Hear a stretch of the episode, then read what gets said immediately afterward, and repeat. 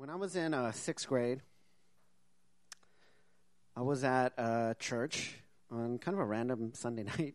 Um, I used to go to church all the time because I was very churched as a kid, and my parents were at church all the time. You know, Sunday, Wednesday, Friday, Saturday, Sunday, Wednesday. You know, over and over again, just like that, like a cycle. So I remember, I, I think it was like Friday or Saturday night. I was just there, and um, the one of the teams, one of our missions teams that we were sending out, they started pulling out all these, you know, all the elementary kids were kind of just there, and I was in sixth grade, and so me and all the other sixth graders, we got like pulled out to the side, and I remember, you know, specifically who this was. It was um, James, Pastor James, if any of you guys know who that is, and he pulled me out, and he like sat me down, and he showed me this, this, this, this like diagram and it was like a cliff, you know, on one side, and there was a cliff on the other side, and like God was on this side, and it's supposed to be you on this side, and it was this gospel presentation.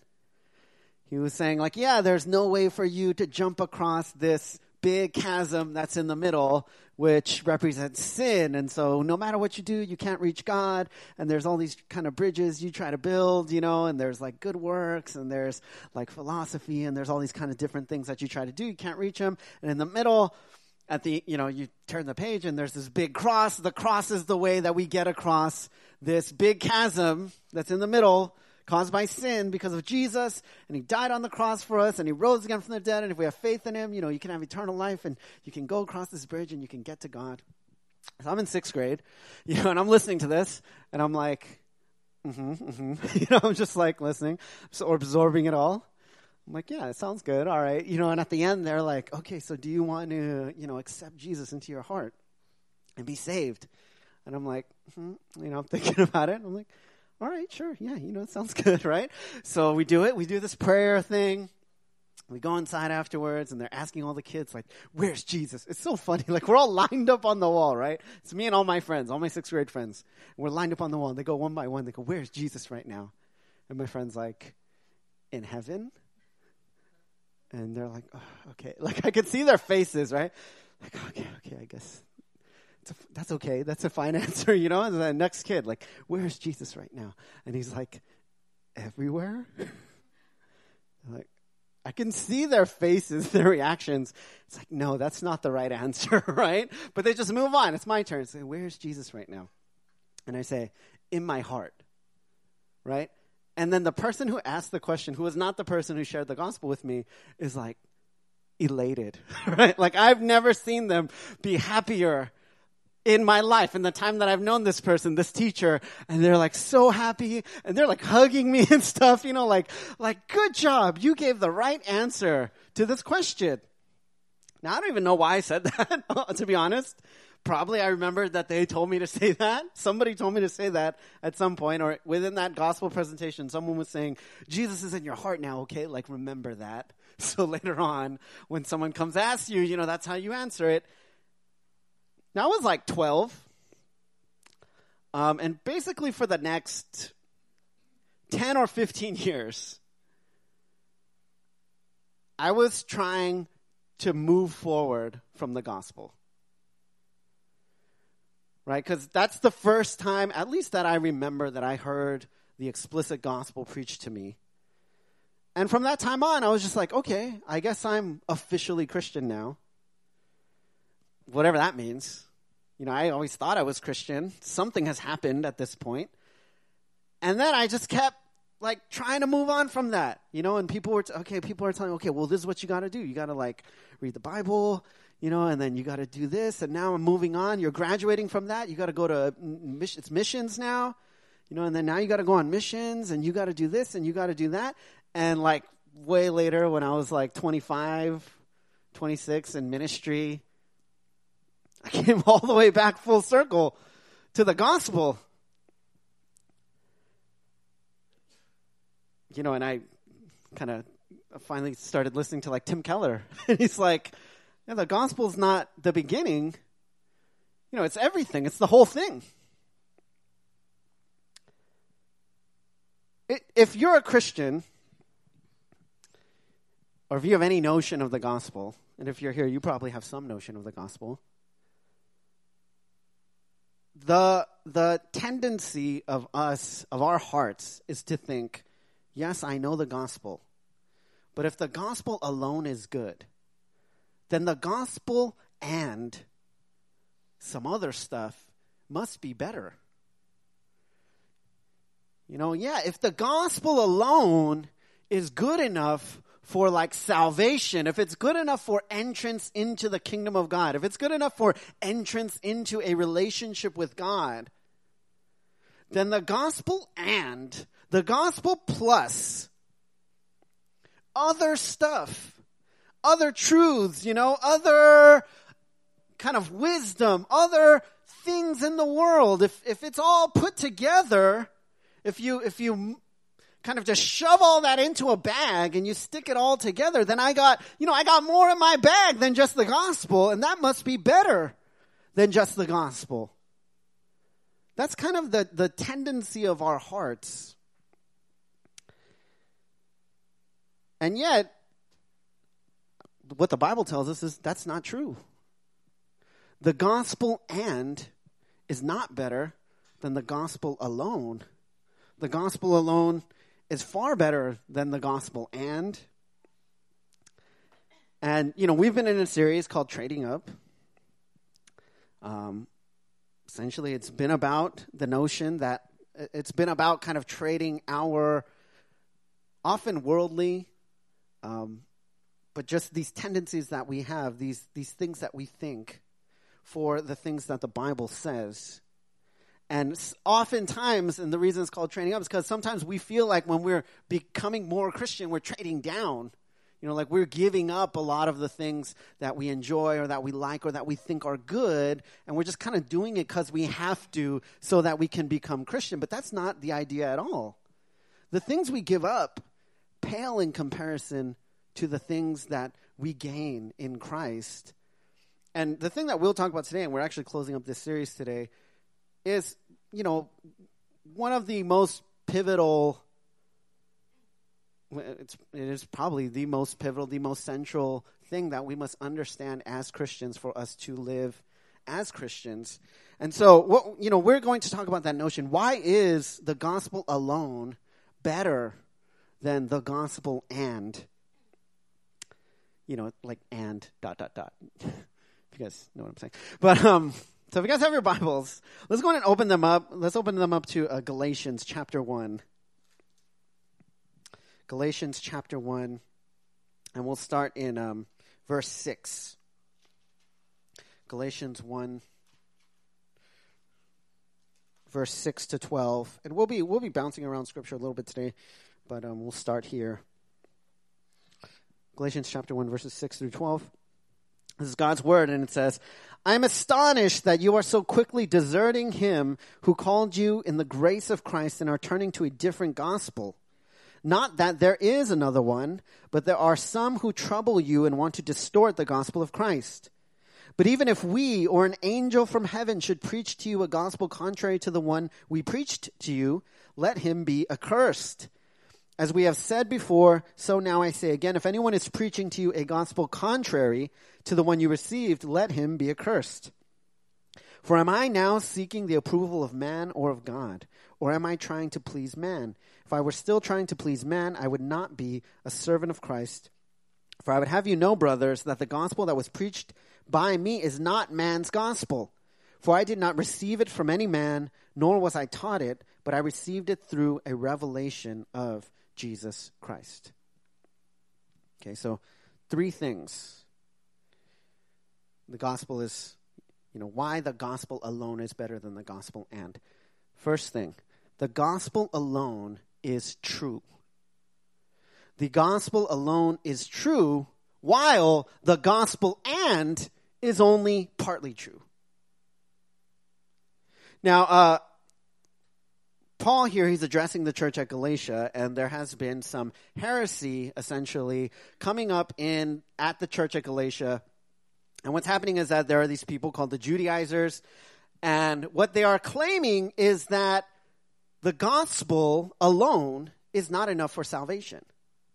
So what's happened is, and it, so they're not denying the gospel, right? They're not saying that, oh, the gospel is wrong. They're not saying that Jesus Christ didn't die on the cross. They're not saying that, you know, he didn't even rise again from the dead. But what they are saying is that faith in that alone is not enough for salvation. So they're looking at the Gentiles and they're kind of looking down on the Gentiles. You know, the Jews, these are basically Jewish Christians, kind of early Jewish Christians. That's the way that we could think of it, or at least that's what they're trying to be. And yet their doctrine is that, well, Gentiles, if you want to become Christians, then you guys have to get circumcised. You have to kind of follow all of our traditions and all of our laws and all that stuff. Yes, you also have to believe that Jesus Christ died for your sins, that he rose again from the dead. You got to put your faith in him for salvation, but you also have to adopt all of our laws, all of our traditions. You have to kind of become like us. And if you don't become like us, then, then it's, it's simply not enough. So they have adopted this gospel and mentality. Yes, the gospel, but also here are some other things that are necessary for life. Here are some other things that are necessary for salvation. Now, Paul uses here two words for when he says turning to a different gospel, not that there is another one. So those words, sometimes it's translated another, another. But he's saying, in the grace of Christ and are turning to a different gospel, not that there is another one. He's saying, you're turning to, and, and basically this could be translated because the words are used similarly, like you're turning to another gospel, not that there is another gospel. He's saying you're turning to a, a different gospel, not that there is a gospel, an actual, another real gospel. So the gospel, the quote unquote gospel basically that you're turning to, that you have gone toward, is not the real gospel. It's not actually true. Paul, when he talks about his gospel, he's saying, I don't care who else comes and preaches a different gospel. It doesn't matter. That's not the true gospel. The one that we already preached to. He says, even if I say I'm going to deliver a different gospel, he's saying it doesn't matter. That's not the true gospel. The true gospel is the one that we've preached about Jesus, about his life, about his death, about his resurrection, about, you know, uh, salvation by grace alone, you know, through faith alone. That's the only gospel that there is. And he says, even if an angel comes, that's not the true gospel. Right? He says, I didn't, I didn't receive this gospel from men. I wasn't taught this gospel. This gospel was not invented by some person. It's from Jesus himself. This is the true gospel. This is the message I received, and so this is the message I also give. You know, I used to, um, so I, I remember, uh, you know, a while back, this is actually many years ago now, many years ago, I went to Central America several times you know, and I went on these mission trips there. And one of the things we would do there is we would um, we would share the gospel. And so we would uh, we would go to basically university campuses, or well, we would go to the University of was it the University of Guatemala? What what's the? but it was this big campus, and it was in like Guatemala City. So we went there, and we went with a team of people from here, and then also a team of people from Honduras. So we went to Honduras first. We did some ministry there, and some of the Hondurans came with us to Guatemala to do ministry there. And you know, at, at one point, my um, evangelism partner was this like kid from Guatemala. I mean, from Honduras, and um, he was like, I mean, he was he was like he's probably what like 14, 15, something like that and um, obviously, he has a language advantage, you know, on me. So when we're going there, he would do a lot of the talking, and he would always use this one particular uh, kind of illustration because we all had these like Nalgene water bottles. This is before Hydro Flask, guys. So you know, we all we all had these like water bottles, right? And um, he'd always take our water bottles, and he would say like, "You see this water?" You know, he he used this to illustrate sin. He was like, "You see this water." And he would even like drink it. He'd drink the water. He'd be like, oh, it's so like refreshing. And he's like, if I have, if I put a drop of urine, you know, into this water, like, would you drink it? Right? Even if it was just like a tiny drop. Right? And obviously the people are like, no, you know, I, I wouldn't, I wouldn't drink that. And the reason he would use this example is because often we would talk about whether we're good enough on our own for salvation. And he's saying, well, you know, even if you have a a drop of sin, that the whole thing is is tainted. Right? It's like you wouldn't drink a you wouldn't drink a cup of water that had just one drop of urine, right? Or one particle of feces. You know, you wouldn't drink that, right? It's like, no, I wouldn't drink that. I had to throw that in there because some of you, I don't know, I'm a little que- questioning whether you drink the urine water or not. But you know, it's like that, that's the idea. And the thing is, that's kind of like the truth. That's kind of how the truth is. Right? The truth is great when it's 100%, when it's 100% truth. But mixing lies into the truth doesn't make a more powerful truth, even though it does often make a more compelling lie. See, everything that the world sells us isn't just a thing, right? I alluded to this last week. But what the world sells us is false gospel. It's not just, you know, it's not just information, right? There is a purpose to it. They're selling you something, right? Every, this is what every ad does, right? Like Coke sells being a part of a community, often the global community. I don't know if you guys have noticed that, right? It's like, why is there names on Cokes? What, what is that all about, right? Like, uh, like, what does that matter? Who cares? You know, this whole give a Coke idea. It's like they're selling like friendship. Coke's been doing that forever. Remember the way back in the day when they had all the people of the world holding hands singing the Coke song. That's what Coke's been selling for years. Right? McDonald's sells friendliness and familiarity. When you watch a McDonald's commercial, they want you to be like, ah, McDonald's, right? Like those colors, that Coke, those fries, I know it, right? It's like familiar. Budweiser sells like America, you know, and like tradition and, you know, freedom, probably Clydesdales. I don't know. That's what, that's like what Budweiser sells, right? It's like very America. Corona sells vacation perpetual vacation. That's why nobody ever wears shoes. That's why it's always on a beach. Honda sells helpfulness and reliability. You know, Whole Foods sells healthiness and environmental consciousness. Why all their bags are green. Apple sells a premium lifestyle. That's why y'all buy it, right? They, they don't sell products, right? They sell gospel. Now, I mean, it doesn't matter. Like, none of these things are evil, you know? Like, none of them in and of themselves are inherently evil. Being health conscious or popular or caring about having nice things, buying things is not evil. But here's the thing believing that any of these things or even other things, like health or family, are necessary along with Jesus will certainly lead us to evil. Like it will lead us to greed and deception and a refusal to risk. It will lead us to comfort and complacency and selfishness, and we'll feel justified in doing so because we will believe that whatever that particular thing is, we need it. It's gospel. We need it as much as we need Jesus. And eventually, the truth of the gospel becomes diluted with the lies of these false gospels. That pure water that you had, that was truth, it becomes tainted by a bunch of other stuff that other people are saying all around. And now you don't just have the gospel standing alone, you have the gospel standing with many other equal truths that the world tells you. Many of, many of the time, these are good things, but they should not be equal to the truth of the gospel. The gospel alone is truth. Here's the second thing the gospel alone is good news.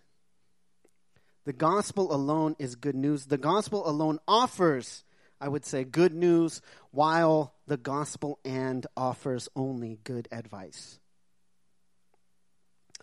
The word gospel, that word, the word in the Greek, evangelion, it simply means good news. That's what it means. Now, the false gospel that the, the, the Judaizers here are peddling, the one that they're saying something must be added to the gospel of Jesus Christ, um, that's not good news at all. Right? The idea that, hey, Jesus died for your sins, and then, you know, he resurrected from the dead, and if you have faith in him, then you have eternal life. But also, here's a bunch of also stu- stuff that you have to do to earn your salvation. That's not good news. That's not good news at all. It, it turns your life into a bunch of advice. Can we um can you go forward a couple slides? Next one. Next one. One more. Yeah, thank you. Uh, the gospel is good news. This is a quote from this is a quote from the aforementioned Tim Keller. But it says, uh, because the gospel is news, good news, it is to be announced. That is what one does with news. The essential uh, heraldic element in preaching is bound up with the fact that the core message is not a code of ethics to be debated, still less a list of aphor- aphorisms to be admired and pondered, and certainly not a systematic theology to be outlined and uh, schematized. Though it properly grounds ethics, aphorisms, and systematics, it is none of these three. It is news, good news, and therefore must be publicly announced. Can you go to the next slide? Advice is counsel about what you must do. News is a report about what has already been done. Advice urges you to make something happen. News urges you to recognize something that has already happened and to respond to it. Advice says it is all up to you to act. News says someone else has acted. And oftentimes, like, a lot of times, this is what we think Christianity is. It is something that's just predicated on you. Right now, it doesn't mean that as Christians we don't do anything. It doesn't mean that we shouldn't have effort or discipline, obviously, but those things are in response to something that's already happened, not something that we are creating on our own out of nowhere, right? It's not something that we need to build up in ourselves, and it's not something that we do to earn something from God. It's the opposite. We do it because we don't have to earn anything from God. We do it because of what He has already done for us. Life comes from belief in what God has already done, not in what you have to do or who you will become. That's the gospel. The gospel is good news, not good advice. Now, don't get me wrong, good advice isn't bad. Okay, and we can find good advice all over the place. We can find good advice in the world. We can find good advice in people older than us who have been through things that we haven't been through the, before. You know, we can find good advice also, you know, in Scripture. But good advice without good news just turns terrible over time. The good news is that life is a response to God's favor, not a resume to earn it we are urged to respond to the gospel because God has already acted first. So I was thinking back to when I used to live at home with my parents. Towards the end of living at home with my parents before I got married, um, I remember like my my parents used to nag me like so much. It just got it just got crazy like at a certain point. And i felt like it was like a weird it's when you get to that weird like place in your life where you're kind of like old you know like you're you're kind of old enough to to be out on your own but you're not quite out on your own yet. And you know i just felt like it was just this constant like you need to do this and you need to do that and you need to you know live this way and you need to be more you know responsible like this and this and that. And sometimes I think that's what we think Christianity is. You know, entering into a relationship with God is. It's a lot of like holy nagging. You know, it's like God knows what's up.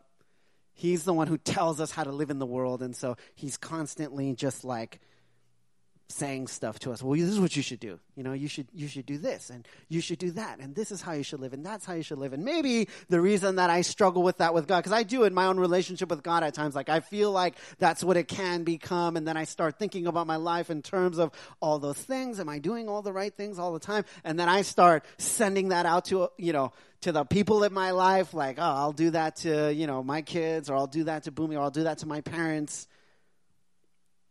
you know, it just becomes like a, a, nag fest. You know, that's just what it is. And we're constantly all doing that to one another all the time. But that's really not what Christianity is supposed to be. That's not what God wants from us. That's not what God wants for us. When we are focused on what we must do, in addition to what Christ has done, when those two things are on the same level, Because I'm not saying there's nothing for us to do, and I'm not saying there aren't things that we must do. But when those things are on the same level, like what God has done for us and what we are supposed to do with our lives, we tend to feel very burdened. Right? Like we tend to feel often overwhelmed. We have a long to do list. Did you ever have this? Like you have a long to do list and nothing's done on it? Does that ever like freak you out? It, it, it, does to me. It makes me not want to do anything, right? Like if I have a, if I have a 20 item long to do list and like nothing is done on it, it doesn't make me want to like start. I'm just like, oh my gosh, I don't want to forget this, right? Like I don't want to do this. Like your to do list, if you think that you can earn something from God, is going to be more than 20 items. It's going to be an infinite number of items. That's what you feel you will have to do for God. That's what you will put on other people and think that's what they have to do. When we focus on what Christ has done, however, we tend to feel uplifted. We feel strong. We feel at peace. We feel at home. Now, there's, there's an issue here, a tension here what happens is we start to think if God loves me no matter what, why should I obey him?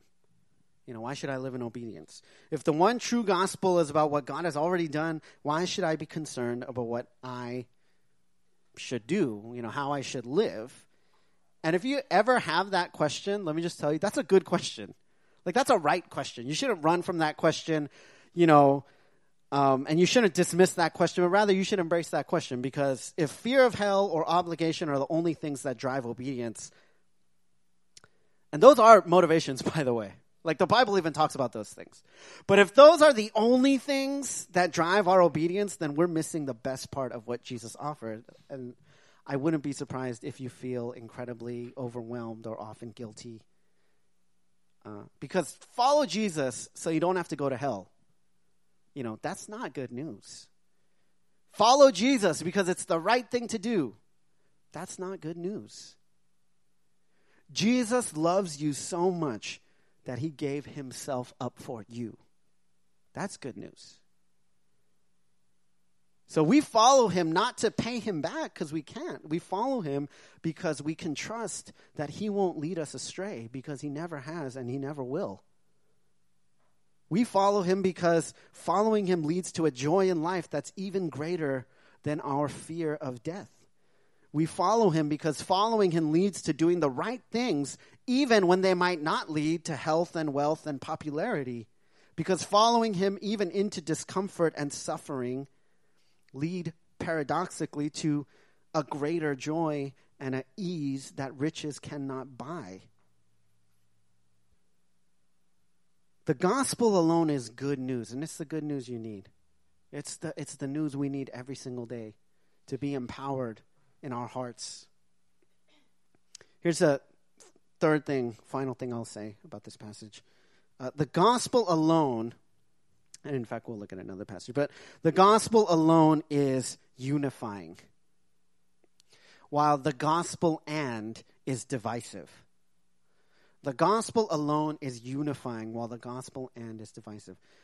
See, the gospel alone, when, when the gospel stands alone, when I say the gospel alone, I don't mean that you can't have, you know, other things and there's nothing else to explore besides just the central message of the gospel.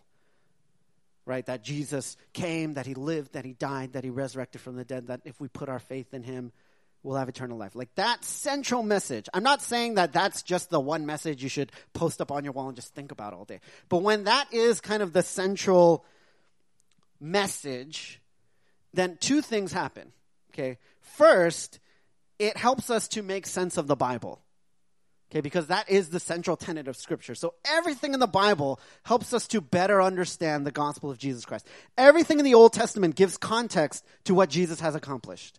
So if you go back to creation, you go back to, you know, Abraham and Isaac and Jacob, you know, all the patriarchs, Joseph, go through Moses, go through the whole, everything that Israel has been through, you know, Joshua and the conquest, right? All the kings, you know, the major, minor prophets, everything you go through the entire history of Israel, it gives context. It helps us to better understand what Jesus has done. Right? It helps us to see that God had made promises about Jesus thousands of years before he was born. And, and you see those promises coming into you know, fruition as, as God lives in relationship with his people, an entire nation of people. Right? You see how all those things work out and everything after Jesus, obviously the gospels themselves are about the life of Christ. And everything after that is the church trying to apply what Jesus has done to their life, to their church, to their community, to their world, to the people around them, to the new mission that God gives them. It is the one central message that is applicable to everything in our lives.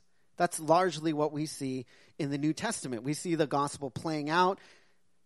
Uh, we see the, the church working out the implications of the gospel in Acts and through the epistles and what it means for us now in light of what Christ has done. Can you go to the next slide? Uh, this is Galatians 2, right? So just a little bit after. Uh, but when Cephas came to Antioch, I opposed him to his face because he stood condemned. For before certain men came from James, he was eating with the Gentiles. But when they came, he drew back and separated himself, fearing the circumcision party. And the rest of the Jews acted hypocritically along with him so that even Barnabas was led astray by their hypocrisy. But when I saw that their contact, that their conduct was not in step with the truth of the gospel, I said to Cephas before them all, "If you, though a Jew, live like a Gentile and not like a Jew, how can you force the Gentiles to live like Jews?" So in, in verse 14, that phrase, but when I saw that their conduct was not in step with the truth of the gospel. See, for Paul, there's just one thing. He has one message, like one mantra for his life, one thing to live by. He only needs that one thing. It's the gospel of Jesus Christ. Right? When he lives his life, he's going to ask himself the question, am I living in step with the truth of the gospel? And that, to have one thing govern your entire life like that, is very unifying.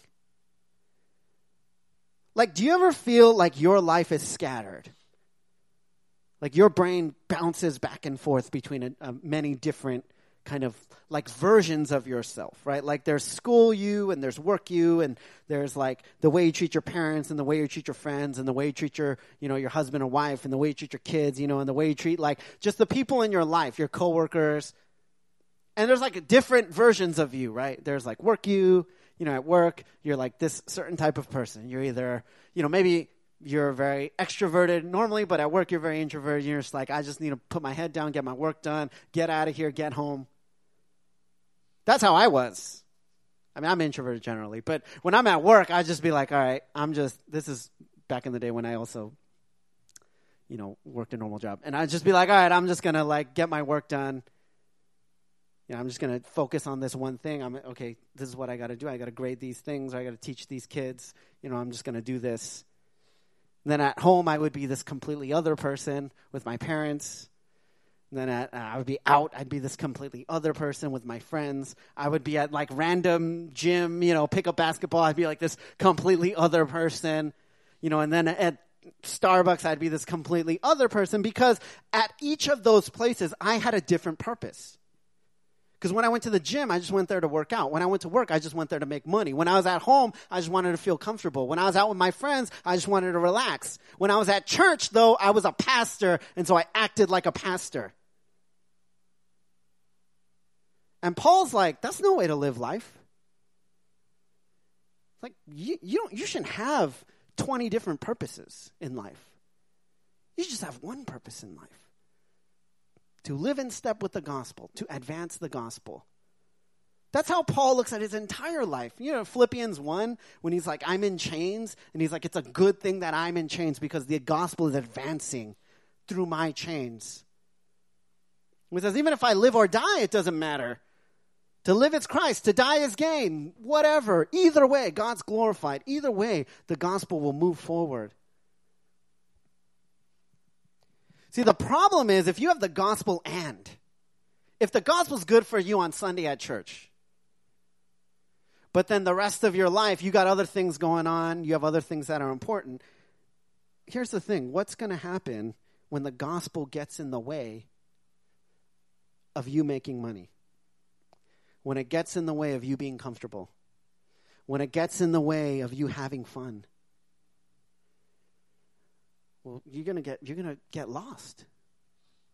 You're gonna feel confused, and you're gonna feel pulled and torn into many different directions. On the flip side, when the gospel is the one unifying message in our hearts, we will feel less and less of a burden to have to switch gears every time we change contexts. I'm in friend mode. I'm in servant mode. You know, I'm in leader mode. I'm in, you know, son mode or daughter mode. You will feel free to live under one unifying banner for your life. So, you know, the, the thing is for me, it's like under the one true gospel,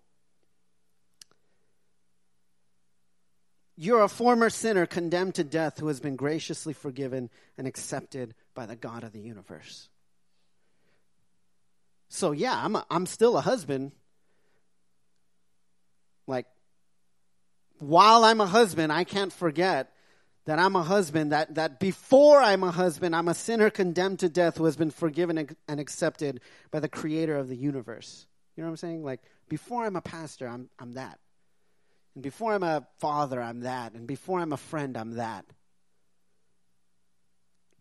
As we allow the gospel to have more and more influence over our lives, our lives and our vision and our passion, do you ever feel like, man, I really want to discover what I'm meant to do in this world, like my vision and my passion? I'll tell you, if you put the gospel in the place where it's supposed to be, where it stands alone as the central guiding principle for your heart, I guarantee you that that passion and that vision will start to take shape. When you get what Jesus has done, it affects everything. Your history becomes testimony rather than a past. Your work is simply the venue through which and in which you will live out your purpose. Your family becomes a model of the gospel and its faithfulness, the demonstration of the need of the gospel and its brokenness, and the experience of the gospel as you forgive and are forgiven in it. The gospel changes everything. It really does. It changes challenges into opportunities, failure into just a part of your story, hardship into witness, weakness into glory.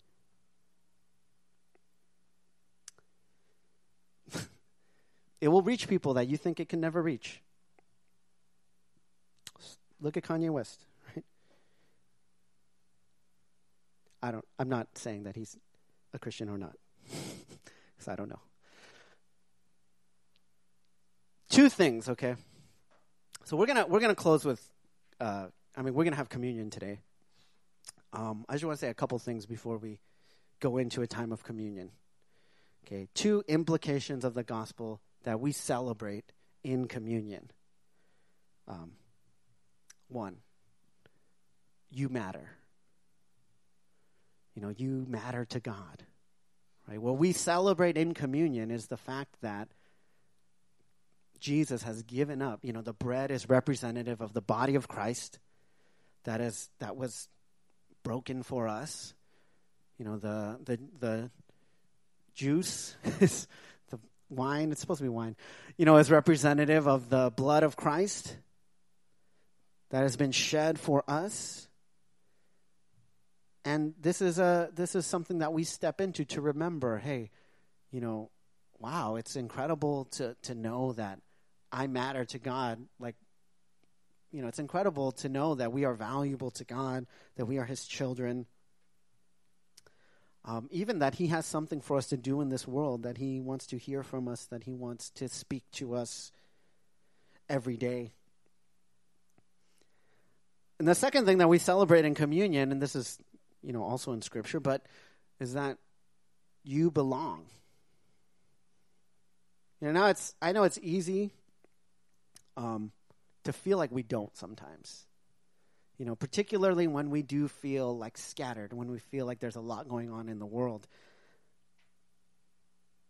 But in fact, I think the the the fact that we feel like we don't belong sometimes is one of the things that reminds us how much we do belong. You know, one of the things that actually binds us the most together is the fact that we're in need. You know, we need Christ, and Christ is here for us. Um, you know, the fact that we're not supremely confident about ourselves, uh, the fact that we need to be loved and accepted because we do need love and acceptance, that is one of the things that Christ offers us in the gospel. And as we partake of communion, look, there's nothing magic here. like, nothing magic is going to happen, you know. Um, I guess depending upon, well, people have different views, but my view is nothing magic is happening here. This is something we do symbolically, you know, to that represents what Christ has done for us, and the Bible commands us to do it so we can remember Him. But you know, nothing magic happens in like worship either, or right now as the word is being preached. In one sense, nothing magic is happening. In another sense, something magic is happening. You know, and so uh, I would say if you're not sure where you stand with God, um, you know, please just abstain from this. This is something that's meant for believers. I would encourage you to spend some time maybe in meditation and prayer. Praise Him. You guys can come up, by the way. Um, and, um, you know, because God really does want to have fellowship with you. He wants you to, to kind of uh, have this time with Him. But for those of us who will be partaking, um, you know, as we take the bread, let's remember the sacrifice that Christ has made for us as we take, you know, the, the fruit of the vine, let's remember the blood that has been shed for us. And let's even make it a time when we can commit to greater belief, you know, to greater fellowship and kind of to a, to a greater desire uh, to make the gospel central in our lives. And so I'm actually going to I'm going to read from 1 Corinthians 11, uh, 23 through 26 first, and then um, I'll pray for us. And then um, as the worshiping plays, please feel free um, to, whenever you feel ready, step to the back and you can grab a, a piece of the bread and um, a cup and take it at your seat. Uh, but this is 1 Corinthians 11, 23 through 26. For I received from the Lord what I also delivered to you, that the Lord Jesus, on the night when he, t- when he was betrayed, took bread. And when he had given thanks, he broke it and said, This is my body, which is for you. Do this in remembrance of me. In the same way, also, he took the cup after supper, saying, This cup is the new covenant in my blood. Do this as often as you drink it in remembrance of me. For as often as you eat this bread and drink the cup, you proclaim the Lord's death until he comes. Oh, let's pray together. God, thank you so much that you love us so much that you would give up your own son for his body, his flesh to be torn, for his blood to be spilt on our behalf. God, thank you so much that that blood covers over all of our sin, past, present, and future. God, that you are more than sufficient to cover over all of our unrighteousness with your righteousness. Thank you, God, that you bind us together in that we are all forgiven sinners if we just turn to you in faith. God, and we pray that as we enter into this time of communion, would you make it uh, a real time of fellowship, God, fellowship with you, uh, fellowship with one another and community. And we pray, God, that your spirit would be present and that you would remind us of just how much you love us. We entrust it to you. We thank you so much. We love you. In Jesus' name we pray.